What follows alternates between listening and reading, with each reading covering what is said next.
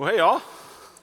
Good evening. My name is Luke. I'm one of the pastors here. I'm part of our preaching team. And when I was in high school, I remember one Christmas break heading down to Mazatlan with my family and one of my friends and his family. And I was so excited when I got into Mazatlan, this beach town in Mexico, and they have all this amazing cheap stuff that's pretty cool. And there I was, a high schooler baseball player. And I thought, you know what would complement this tan that I'm getting here in Mexico would be a really great silver chain. You know, you watch the major leaguers and they all got big, thick chains. It's like, I need a silver necklace. So I got this silver necklace and I was pretty pumped about it. I thought I looked pretty sweet. And then a couple weeks later, I was back home and I was hanging out with some friends in the hot tub and they're like, hey, what's wrong with your neck? And I'm like, what do you mean? They're like, your neck's all green. Did you get like a tattoo? And this silver necklace turned out not to be silver. What the heck? How did they not tell me? It started disintegrating, and it was clearly fake, right? And there's a lot of fake things in this world. There's a lot of things that appear to be one thing, but they don't really last. They don't really have the real thing. And most people aren't honest about it. Occasionally they are. I've been to Turkey a number of times. If you ever go to Turkey, make sure you try to get down to Ephesus. Ephesus is this beautifully preserved ancient site. And once you get through Ephesus, as you leave the archaeological site and the location, they've got all these shops and, you know, all this places for you to get stuff. Well, one of the stores there, the sign on the outside, literally it says, genuine fake watches. And it's like, man, I just appreciate the honesty of this. This is a genuine fake watch, right? But how do you know if something's genuine? Is there a way to test it? How about when it comes to our faith? How do we know if the things we believe are true? How do we know if the messages that we're staking our life on are true? Are they genuine? Are they right? Are they correct? Is there a way to test it?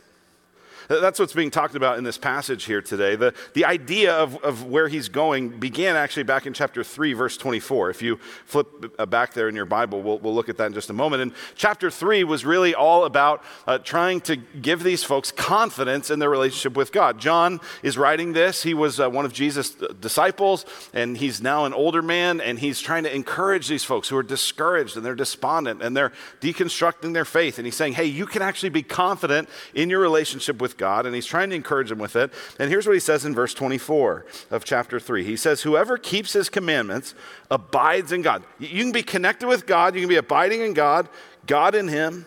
And by this we know that he abides in us by the Spirit whom he has given us. So John introduces that one of the ways you can experience confidence and connection with God is to experience the Holy Spirit in your life. Well, that raises an interesting question of, well, how do you know it's the Holy Spirit versus some other kind of spirit? So look at chapter 4, verse 1. He says, beloved. Just to pause there a second, I love the tenderness of this, right? He's not upset with these folks. This is tender. He cares about them. He's trying to save them from going off into bad directions, right? Verse 1, he says, beloved. Verse 4, he says, little children. He cares about these folks. Verse 1, beloved, do not believe every spirit, but test the spirits to see whether they are from God, for many false prophets have gone out into the world. So how do you know that the stuff that's influencing you, the messages that are coming at you, how do you know if those are actually from God or if those are actually from somewhere else? Isn't it interesting, even the first command of verse 1, do not believe every spirit. One of the marks of spiritual maturity, maybe you've never thought about this, is actually unbelief. See, spiritual maturity is not just about what you believe, it's also about what you reject. It's about saying, oh, here's these things that I discern that is incorrect, and I do not believe it. That's actually part of spiritual maturity. So he says, don't believe every spirit, but test the spirits to see whether they're from God. And it's interesting because the way spirits reveal themselves is through messages. We get that from verse 1. For many false prophets have gone out into the world. Well, what's a prophet do? A prophet is communicating. A prophet is giving a message.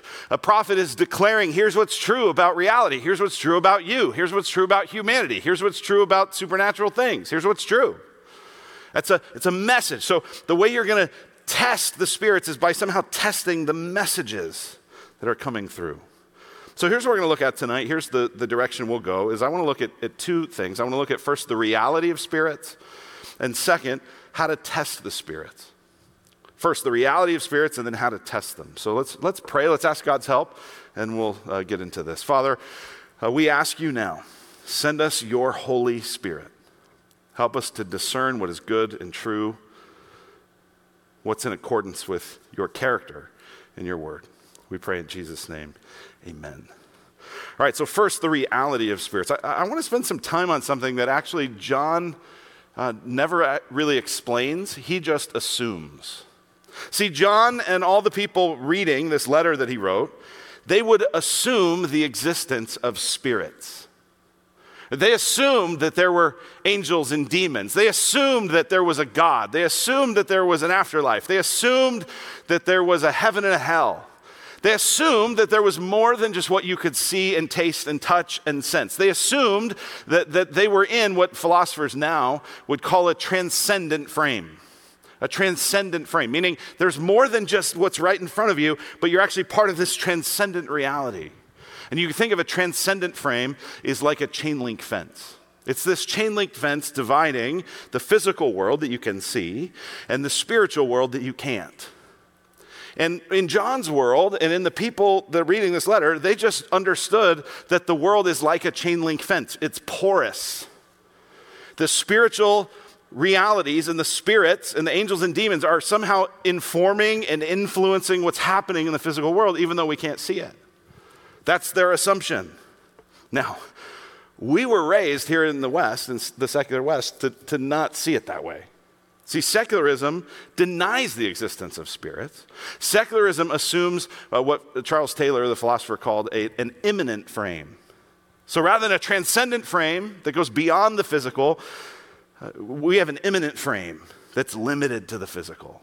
It's all about what you can see and taste and touch and sense. And so instead of this porous chain link fence, it's a steel wall, and there is no spiritual world. And you can't be under the influence of it because it doesn't exist. Right? And you talk to secular people and they're like, I mean, demons? Like, come on, guys, really? I mean, angels, well, that's cute. I understand why you'd want angels, but like, there's no God. There's no supernatural miracles. Like, that's just stuff just doesn't happen. It's an immanent frame. And that's what we would say in the West. Yes, we're sophisticated. We're enlightened. The Enlightenment has told us that we're no longer in this world influenced by spirits. And yet, somehow, and I use this word intentionally, somehow we're still haunted by a spiritual reality. You see it even just in the last 10 to 15 years in the interest in all the ghost hunters.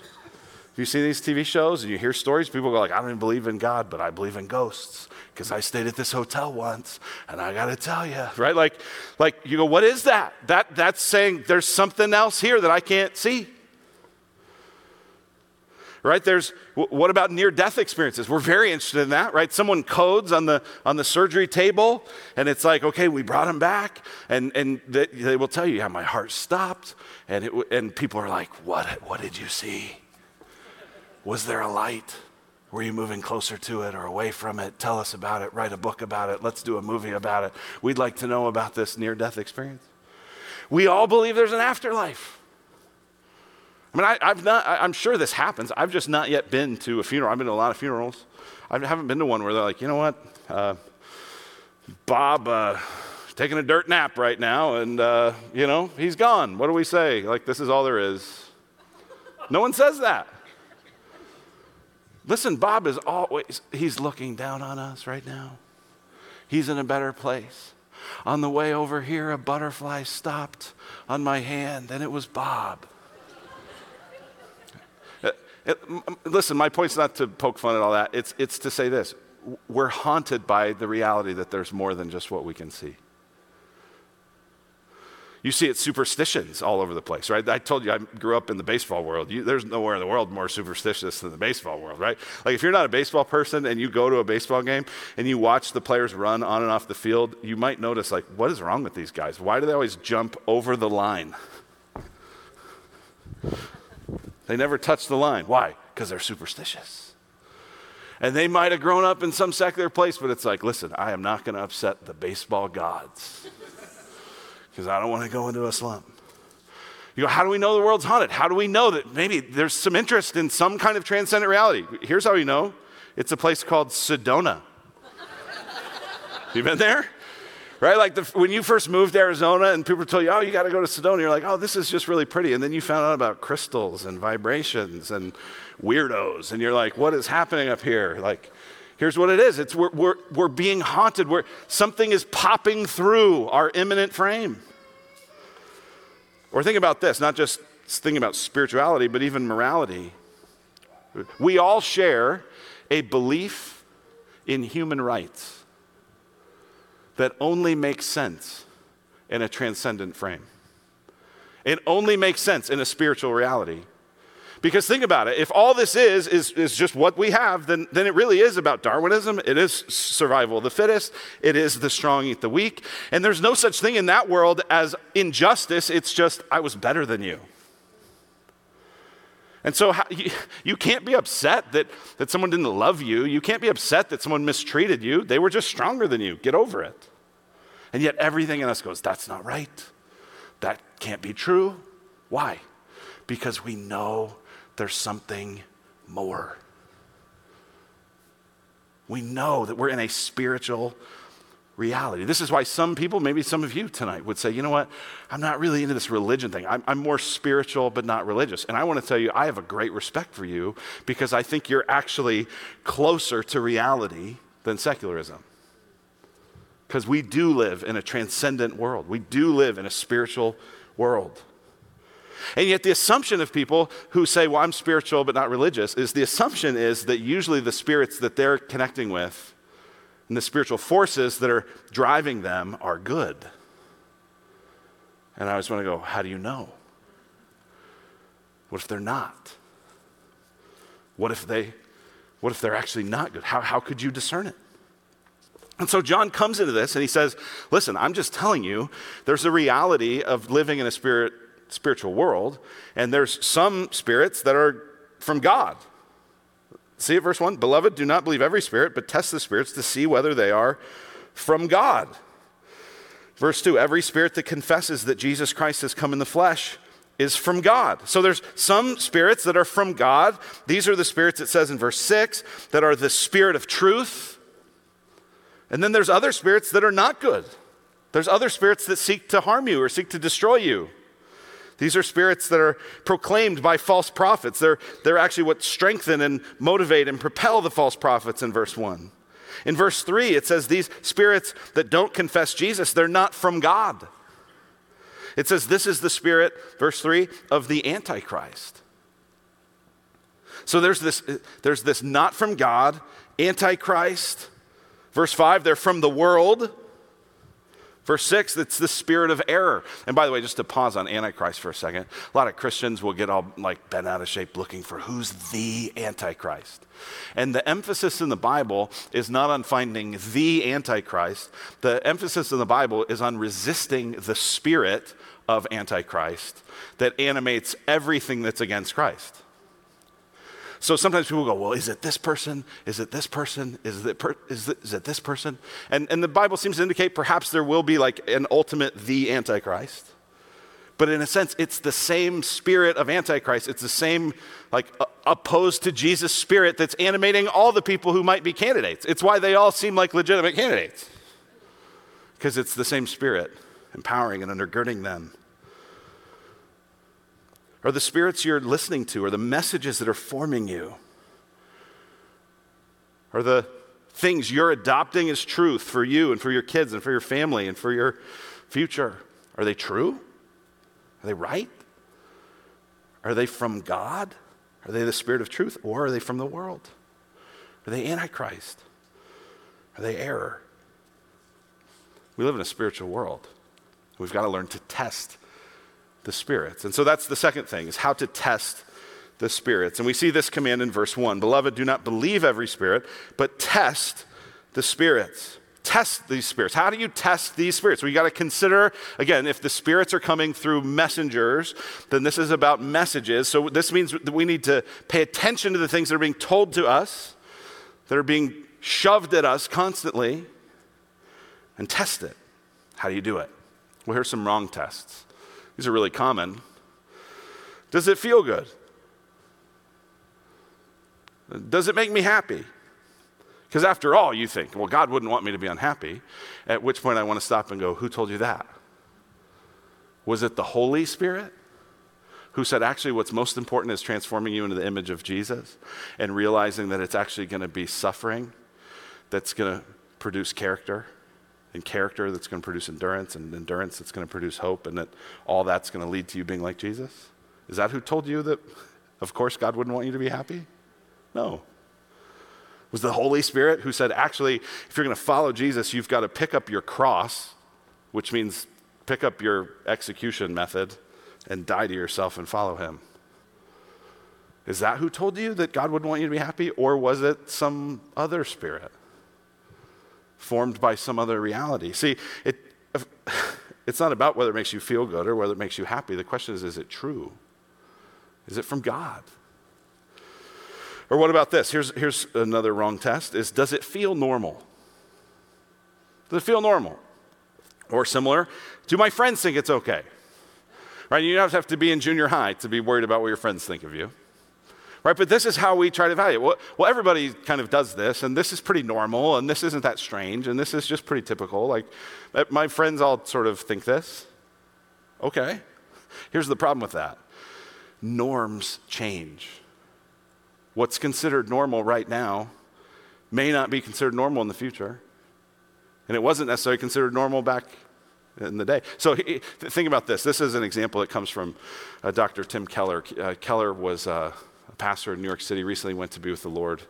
And few people have influenced my ministry and life from a distance as much as Keller.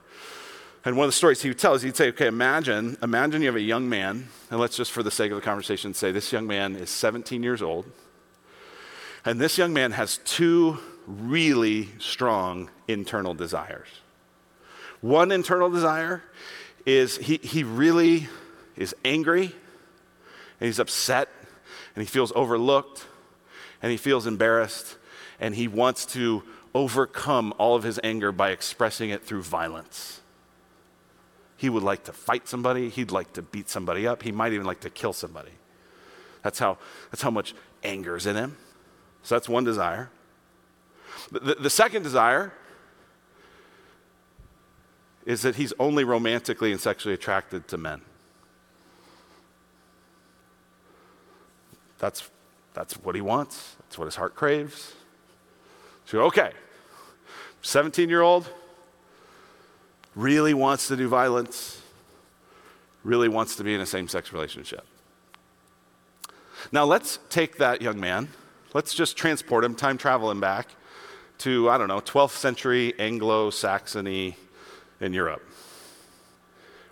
Which of the two desires would feel normal there? Which ones would his friends be like, yeah, man, do it? Violence, right? Like, he'd get this big giant sword. We'd get some blue face paint for him. Like, freedom, here's a kilt. Like, we can do this, man. Like, violence all day long. Go for it. But, hey, that other thing, keep that to yourself. Because if the authorities find out about that, it's going to be a problem. Okay, now you take the exact same young man and you put him in 2023 Arizona. Now what feels normal? Well, the exact opposite, right? Everybody's going to go, hey, man, you got to be true to yourself. You got to be true to those desires. You got to love is love. You just, you got to do that. But hey, that like mass murder thing, don't tell anyone about that. If the authorities find out about that, you could be in big trouble. You get the point. What's normal changes. That can't be the test. The test has to be not just what's normal right now in 2023, but what is good in God's eyes. How does God see it? So there's the wrong test. What are the right tests? Well, there's two that this passage gives us. The first one is this. Does it align with the Scriptures? Does it align with the Scriptures? Look at verse 6. John says something that at first glance seems like stunningly almost arrogant until you actually think about who it is that's writing this. Here's what he says, verse 6. We are from God. Whoever knows God listens to us. Whoever is not from God does not listen to us. By this we know the spirit of truth and the spirit of error. So how do you know if it's the spirit of truth or the spirit of error? John says, if they listen to us, if they listen to me. They listen to the apostles. And at first you're like, gosh, who does this guy think he is? And then you're like, wait a minute, this guy walked with Jesus for 3 years. He was in the room when he raised the little girl from the dead. He saw him give a man sight. Right? John was one of the disciples hauling around a big basket full of extra bread and fish after he fed the 5,000. John saw it. He was an eyewitness to these things. So who are you going to go with?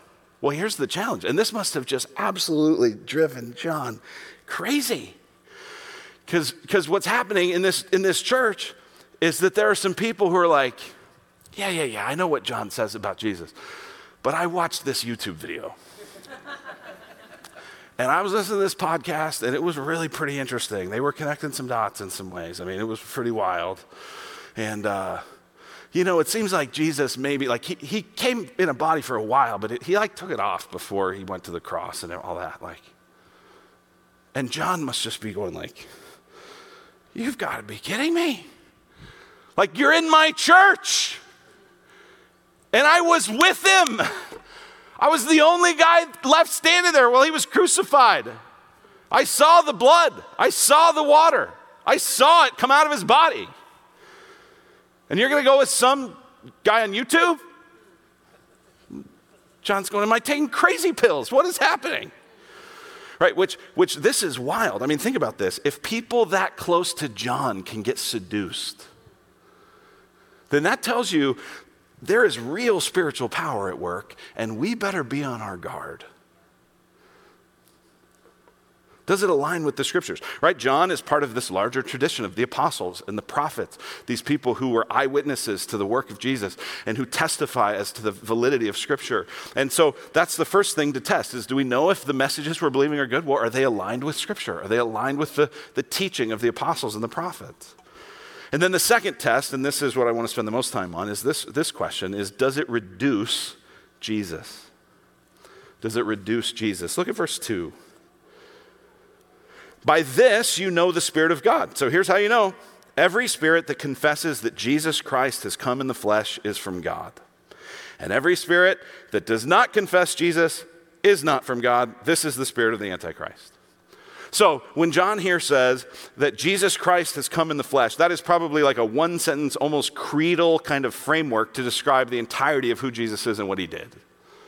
Right? This is the Son of God, Jesus, God who saves. He's the Christ. That's the Jewish Messiah. And he's come in the flesh, meaning this is the entirety of the incarnation and the perfect obedience of Jesus and the substitution of Jesus on the cross and the burial and the resurrection and the promise to return, all of that Jesus is doing in his body, right? And part of what's going on in these days is there's a kind of pre-Gnosticism. Gnosticism was the teaching, especially prevalent a century or so later after this, that would say that the body is really bad and icky and the soul and the spirit is really good. So there's a kind of proto-Gnosticism going on that John's dealing with. But whatever the case is, he's saying, hey,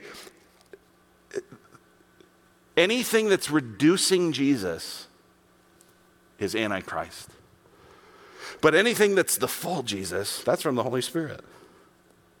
I saw the Barbie movie recently. Did you see it? And it was pretty good. I mean, it's funny, and it's really visually well done and creative, and it's super thought-provoking. Like most movies, you're like going, what are they trying to say? Not this one. You know what they're trying to say. It's pretty clear.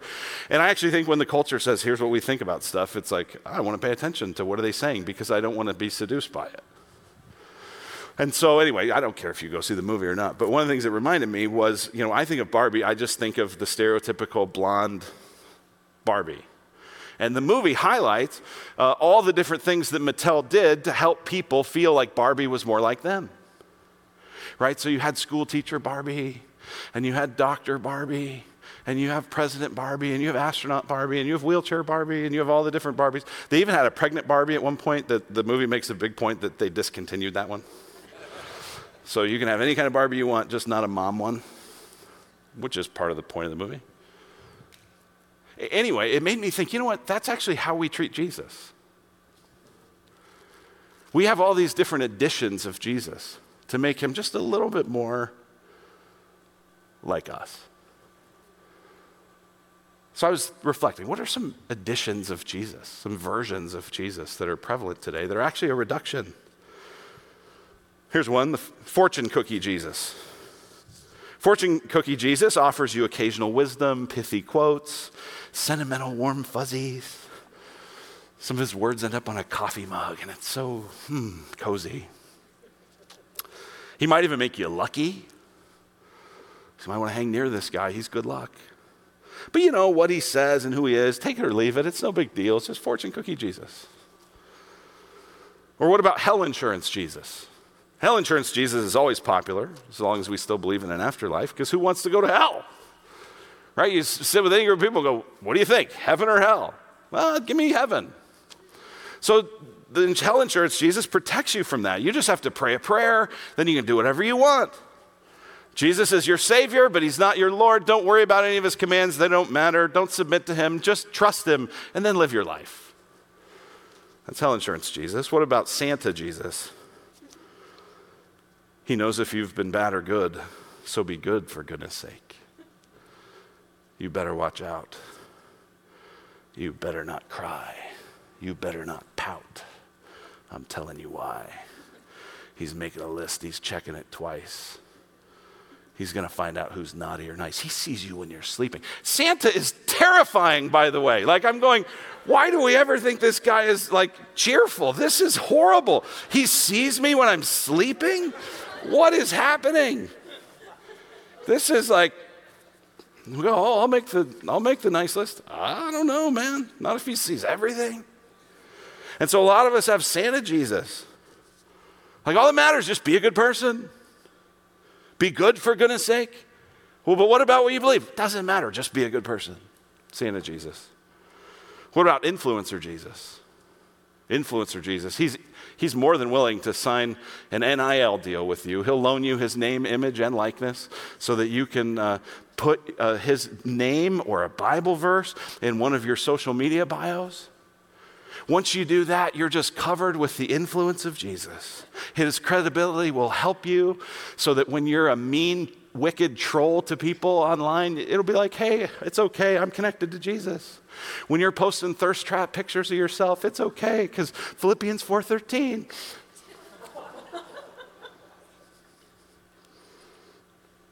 Or what about Patriot Jesus? He loves the world, but he really loves America. Every day begins with the Pledge of Allegiance. He gets very nervous when Democrats are in office. He starts thinking someone should do something about this. And the one thing he's really been rethinking was that whole my kingdom is not of this world thing. He feels like that was way off. It really should be of this world. Or what about woke Jesus? You can get woke Jesus. Woke Jesus loves every country in the world except America. And as long as you can show that you're part of a group that's had a really rough time for many centuries, you can do whatever you want. Want to sleep with them, want to be attracted to them, want to become that. Hey, whatever. Just do you, man. This Jesus never talked about that. Love is love. Or what about the almost God Jesus? He's a heck of a guy. He might even be a prophet, right? He might even have some divine-ish tendencies, but he's not eternally God. So you should listen to him, but worship him, that's too much. Right? We could go on and on. I mean, we could just keep thinking of these different editions of Jesus. But what do they all have in common? In every single one of them, they reduce Jesus. In every single one of them, Jesus gets smaller and we get bigger. That's what happens in all of it. Right? That is exactly what the spirit of the Antichrist said to Eve in the garden. You know what the problem is, Eve? God's holding out on you, and if you just eat this fruit, you will be like God. You'll be bigger. He'll be smaller. This is why the title of tonight's sermon is A Small Jesus is a False Jesus. In all these cases, Jesus gets smaller, Jesus shrinks, Jesus gets partial, Jesus gets truncated. And that's the spirit of error. That's the spirit of falsehood. That's the spirit of the Antichrist. And I want us to embrace the spirit of truth, to go, okay, well then who is Jesus really? Oh man, I'm so glad you asked. Who is Jesus? He is the best. I mean, Jesus is the one who, when he would teach, so often people would hear him teach. And these were people who, they were used to hearing scribes and teachers and leaders. They heard sermons all the time, and they would hear Jesus. And at the end of the sermon, they would say, man, he speaks like he has authority that no one else has. And then Jesus would get stuck in a situation, and all these people opposed him because they were jealous, because he obviously had more authority than them, and they'd try to trap him with some sort of question. And then he would just like Houdini himself out of it and like back at him, and everyone would go, man, no one talks like this man. And then Jesus, he's the one that's so powerful, he's so big, he's so mighty, that one day he and his disciples are on this boat. These are expert fishermen, and they're freaking out for their lives because the storm is that bad. And Jesus stands up, says to the storm, be still, and it goes totally quiet. And these people who'd been following him for a long time at that point are like, whoa, what is happening? Who is this, they say. Even the wind and the waves obey him. Who is Jesus? Jesus is the one who predicted his own death. He told his disciples, he said, listen, we're going to go into Jerusalem, and I'm going to be betrayed, and I'm going to be flogged, and I'm going to be crucified. And one of his disciples, Peter, came along and said, whoa, Jesus, that doesn't sound right. Because Jesus, I'm into this Lion of Judah thing, and it sounds to me like you're describing this Lamb of God thing. And Jesus, Jesus, remember, we are lions, not sheep. And Jesus says, get behind me, Antichrist, Satan. You're shrinking me. Because part of my glory is that I'm going to suffer and die even when I don't deserve to, so that I can make the world new. So listen, that's who Jesus is. He is God and man. He is truth and grace. He is lion and lamb. He is Savior and Lord. He is King, and he's friend. This is who Jesus is, and he's worthy to receive all glory and honor and power forever. And so I just want to encourage us, Redemption Gateway, we want the real thing. Don't settle for a substitute that in a few weeks is going to prove itself to just kind of fall apart. But hold fast to the pure, to the good, to the righteous Jesus. Let's pray. Father in heaven, thank you so much for Jesus. God, thank you that we get to experience him and to see him in his glory, in his fullness. Lord, it's hard to even comprehend, but we thank you for that. God, forgive us for the ways that we shrink him. Forgive us for the ways that we believe messages about him and about us that aren't true. And God, would you recalibrate our minds? Would you help us to take our thoughts captive? Would you help us to test everything and to hold fast to what is good? Help us, we pray, God, to see Jesus. We pray it in his name. Amen.